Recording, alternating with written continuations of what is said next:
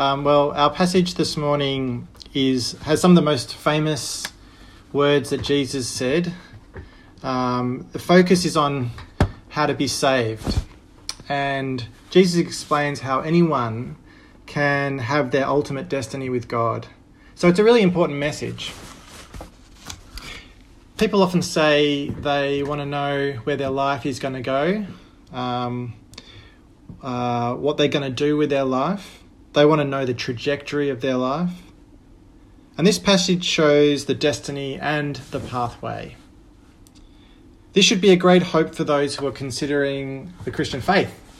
Um, it's particularly important for spiritual seekers in an age of religious hyperdiversity. We're not just in a pluralistic age. Pluralism is where there's many beliefs um, held to be equally true in a culture. Um, this age has so many religions and so many belief systems that it seems impossible to choose which one is right. So Jesus' words here stand starkly against the hyper diverse culture that we live in. And I've got two points I want to make uh, this morning. One is that salvation only comes through Jesus. And secondly, that God gives us enormous power to spread this message of salvation. So let's first look at salvation only coming through Jesus. The passage, just to remind you, is um, the context is the Last Supper, and uh, uh, you know there's just been a, a couple of um, shocking bombshells dropped that Jesus is going to leave uh, the, the disciples and that Judas is going to betray Jesus and that Peter's going to deny Jesus. And so they're all freaking out. And Jesus says, Don't worry, don't let your hearts be troubled. God has got your back. He is going to um, look after you, and He's got a, ultimately, He's got a place reserved for you um, in His house in heaven, uh, where there are many rooms. And he says, "You know." At the end of end of the passage we had last week, he says, "You know where I the way to to where I'm going. You know the you know the way to the place where I'm going." That's where we ended last week. And so our passage this this week begins with Thomas hearing Jesus and being completely perplexed. He says, "Lord, we don't know where you're going." So Jesus has said they do know the way, and Thomas has said they don't know the way. In fact, they're both correct. It was true that they knew where he was going, and it's also true that they didn't know that they knew where he was going. See, the disciples knew a lot of things. Jesus had taught them heaps about God the Father, about God the Son.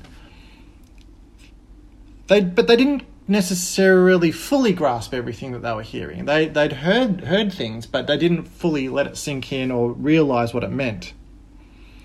So, for example, they didn't quite grasp that Jesus could even go to be with God the Father in heaven. To do this in their kind of thinking was completely impossible. No human being could be in the presence of God and they knew Jesus was a human being because they knew his mum and dad, they knew his brothers, they knew his sisters. They knew Jesus was a human being, but they didn't actually quite realize just how much he was divine. They probably they wouldn't properly grasp this until after his resurrection and ascension. So Thomas says, "How can we know the way?" And this is the question that every spiritual seeker asks. Every person who's going to the spiritual spirituality section in readings and browsing through all the different books on all the different religions and on New Age. Every person who sits on a mountaintop and looks in awe at the creation and says, How did this all get here? It's the question of the person who is struggling through COVID suffering, and is crying out, Is there anybody out there? If there is, how can I find you? To know the way, you have to know the destination. So Thomas's question is reasonable. This wasn't the Wizard of Oz. There's no yellow brick road leading to the Emerald City. To say I am going to the Father, it's not giving a location. You can't look up God the Father on Google Maps and get the shortest route for your car to drive there. The di- disciples understood that God lived in heaven, but where's heaven? They didn't know. Paul says God dwells in unapproachable light, whom no one has ever seen or can see. This is how they understood where God was. They can't fly a spaceship there. So Jesus answers Thomas in these very famous and profound words I am the way and the truth and the life. No one comes to the Father except through me. They were powerful words and they were startling then and they're controversial now. They were startling then because he was effectively saying it's not enough to be a Jew, you need to go through me to get to God. Devoting yourself to the Greek and Roman gods also won't lead you to the Father. You need to go through me. Jesus is the way. And this truth became so important for the early Christians that they became known as their religion became known as the way. If you read the book of Acts four or five times, uh, they talk about being called the way. Paul introduces himself to the governor as um, part of the way. What does it mean for Jesus to be the way to God? It means if you put your faith in Him, you are putting your faith in God. It means if you devote your life to following Jesus, you will find God. And you won't just find God at the end of the path, you'll actually find God at the path. You'll find God straight away. Jesus is the way to God precisely because He's also the truth and the life.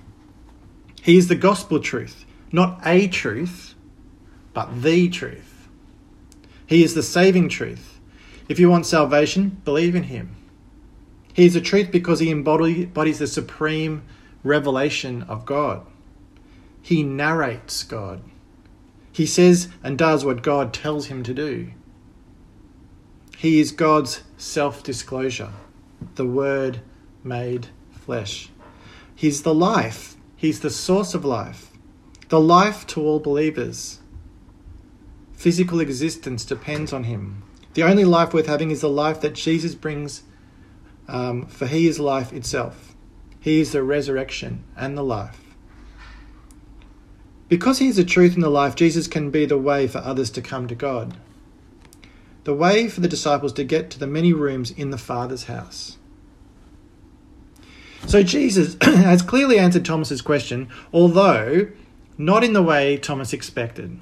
Jesus is saying that what he does for sinners is unique and sufficient. It's all we need.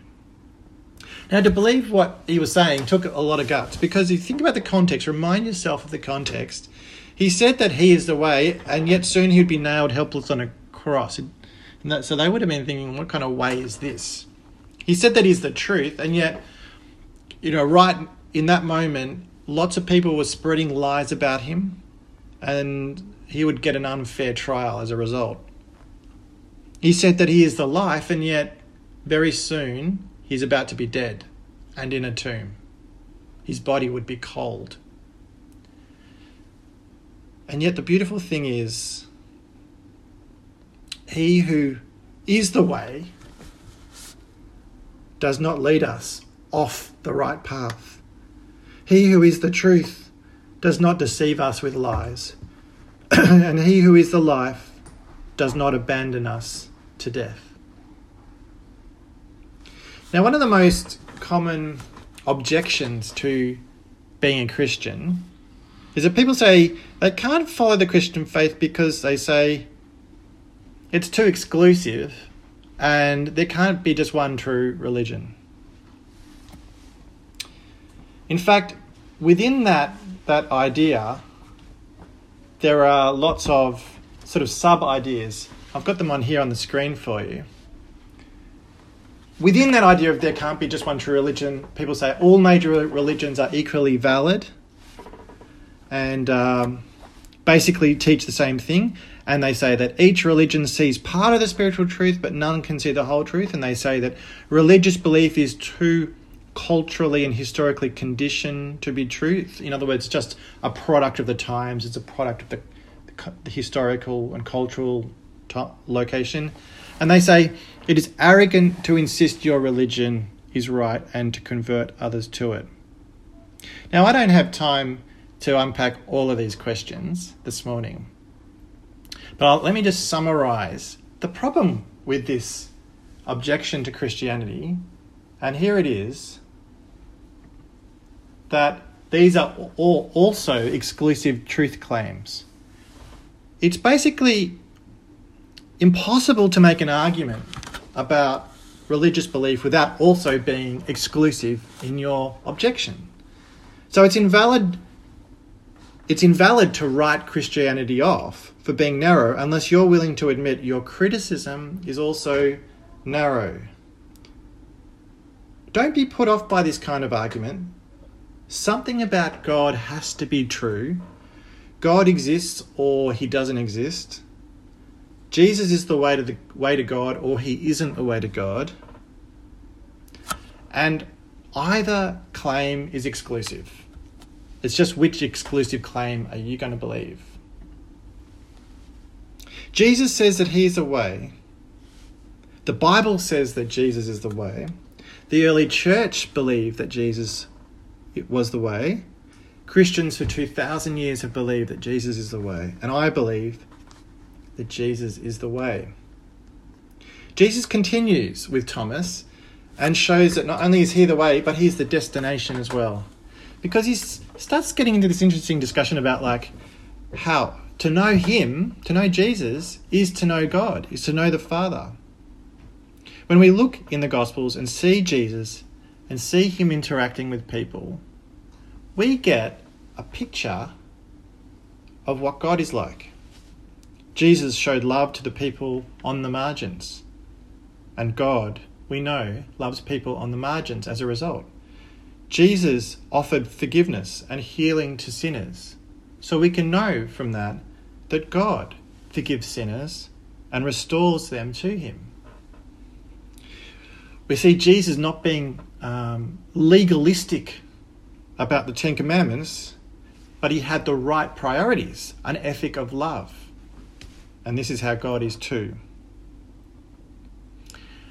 Sometimes we can have funny ideas about God, um, funny ideas about Jesus as well. My friend's three year old son said to her the other day, You need to be nice, like Jesus said, or we'll put you in jail. You know, sometimes we have these weird views about God, and it's okay when you're three years old to have kind of sometimes, you know, you get it a bit wrong. But all we have to do is look to the Gospels and we can see exactly what God is like by looking at Jesus. And Jesus says in verse 7 If you really know me, you will know my Father. You do know him and have seen him. And this is perhaps the most remarkable thing that Jesus has said up until this point. Because for the Jews, one of their articles of faith is that God is invisible. They believe that no one had ever seen God. And it remains that God can't be seen in the literal sense, that is, with our eyeballs, but in another sense you can, because to know Jesus is to see the Father. Philip hears what Jesus is saying and he, and he completely misses the point. He gets excited about seeing the Father and says, Wow, show us the Father. We want to see the Father. This is going to be really good.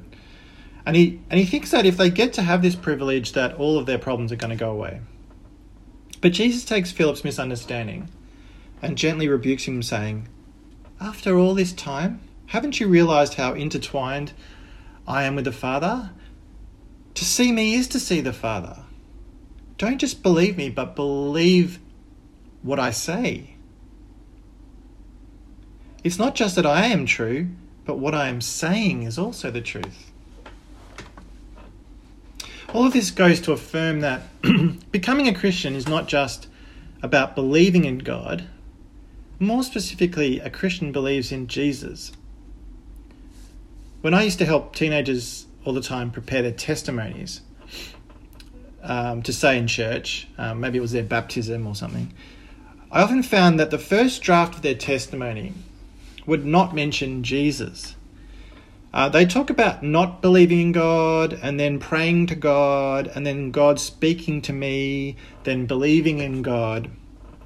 And they get to the end of their first draft, not mention Jesus. And I'd say, tell me about Jesus. What role does Jesus have in your story?